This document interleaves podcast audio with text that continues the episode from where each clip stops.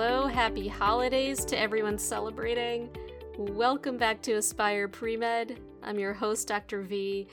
It's definitely not uncommon in the holiday season to hear about making a list and checking it twice, and that inspired today's episode, also about making a list, but this time it's more about the list of med schools to which you could apply. I know we're only in December, but believe me, time flies, especially if this is your application year. And even if it isn't, it's absolutely worth exploring this early on too. So let's get to it. Um, I've personally always been of the mindset of casting as wide a net as possible, right? You know, why not leave as many doors open as you can because you never know? Theoretically, in an ideal world, what's to stop us from applying to every single medical school? Well, the answer uh, is at least twofold. One, it's costly. Applying to med schools is an expensive undertaking financially, and there are no guarantees that you're necessarily going to get a return on that financial investment. And secondly, even if money were no object, it's still a huge expenditure of time and energy. So, really, the financial and energetic burdens of applying to med school are the rate limiting steps. We can't apply to an unlimited number of schools because of those limitations. So that means we have to be selective about how many schools we apply to and to which ones. This requires careful thought and consideration, and it's a very personal decision as to what is your realistic maximum. What works best for you? I've seen a number of different numbers reported online as to how many applications a typical applicant puts out. You know, oftentimes I see those numbers kind of ranging somewhere in the mid to high teens, something like that. But I don't necessarily want to give a magic number here because, again, this is a really personal decision. There are so many things that factor into it. I would, however, definitely encourage you to talk about this with an advisor. Now, once you decide on how many, how do you go about choosing which ones? There are so many things to take into account, as I've said, and I know I say this from time to time. My background is the MD allopathic path, so everything I'm talking about is from that framework. Definitely speak to a DO mentor if you're interested in that path. But when it comes to a US MD granting medical school, chances are you're going to get a great medical education. So, in many ways, that variability from school to school, that is what distinguishes one school from another, is much more subtle than it was when you were looking at colleges, for example. So, what I used to tell med students when they were applying to residency programs, because this is kind of analogous, is that it's so easy to get overwhelmed when you're just looking at programs without a framework right? After a while, things kind of blend together and it gets really confusing. I tell them instead of first focusing on the program, turn it inward and focus on you. Ask yourself, what are the top three things that are the most important to you in a program, or in your case, in a medical school? For some people, it's location. For others, it's exposure to research opportunities. For others, it's access to mentorship uh, its exposure to a field of interest. You know, from a med school perspective specifically, it could be cost, right? Maybe it's significantly more expensive to go to one school versus another. It could be finding a school mission statement that resonates with you and so on. There are so many things to consider. So try identifying your top three priorities. It could be four priorities or five, but you see what I'm saying. Establish a framework for yourself.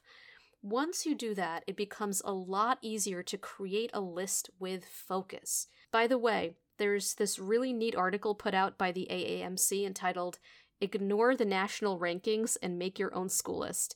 And the first line reads, quote, the AAMC always encourages students to ignore national rankings when putting together their school lists. End quote. I really like that. There are so many things to take into account. So, choosing a place where you feel you can thrive is really the name of the game. The thing about med schools, as I've mentioned before, is that in terms of the content you cover, it's pretty standardized, but different schools approach teaching a little differently. I didn't realize this actually when I was applying, and looking back, I'm grateful that I ended up in a school that had a teaching style that worked really well with how I learned. For example, I went to a school that was more lecture based, which I loved, we did have some small group sessions, but really the information was mainly conveyed in a lecture setting. I knew someone who was med school taught mainly through PBLs or problem based learning settings, in which they were in small groups and would learn the material by going over cases together. Very different approaches, but at the end of the day, you're going to learn what you need to learn regardless because you're going to be studying a ton after class anyway. But I'm just highlighting this as an example of how medical schools can can differ. For me, this is a little bit of a small difference, but for someone else, this may be a really important factor. I want to introduce you to an amazing tool to help guide this process, by the way.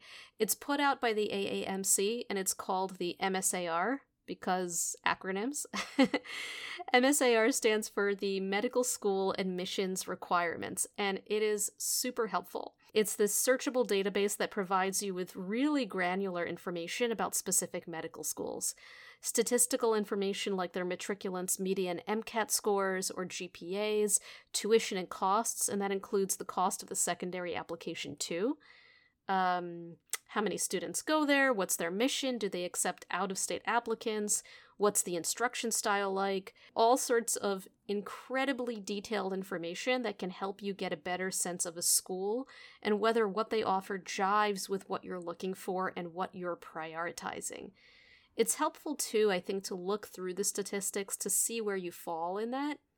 Now, remember that the data presented are medians, but they also show a bit of the range. So they'll show their median MCAT score, but also the range between their 10th and 90th percentiles. Certainly, there are people who are outliers who make it in. But I think it's helpful in a general sense to see where you stand, as long as you understand that these numbers don't necessarily paint the full picture, though they're not unimportant either. So, I'm not going to give advice about what the magic cutoff is as to whether you should or shouldn't apply to a school. And in many ways, depending on where you fall here, your decision to apply to a certain school may depend on how risk averse you are. You may even decide after doing this legwork that maybe you stand to benefit from taking a gap year to boost your GPA.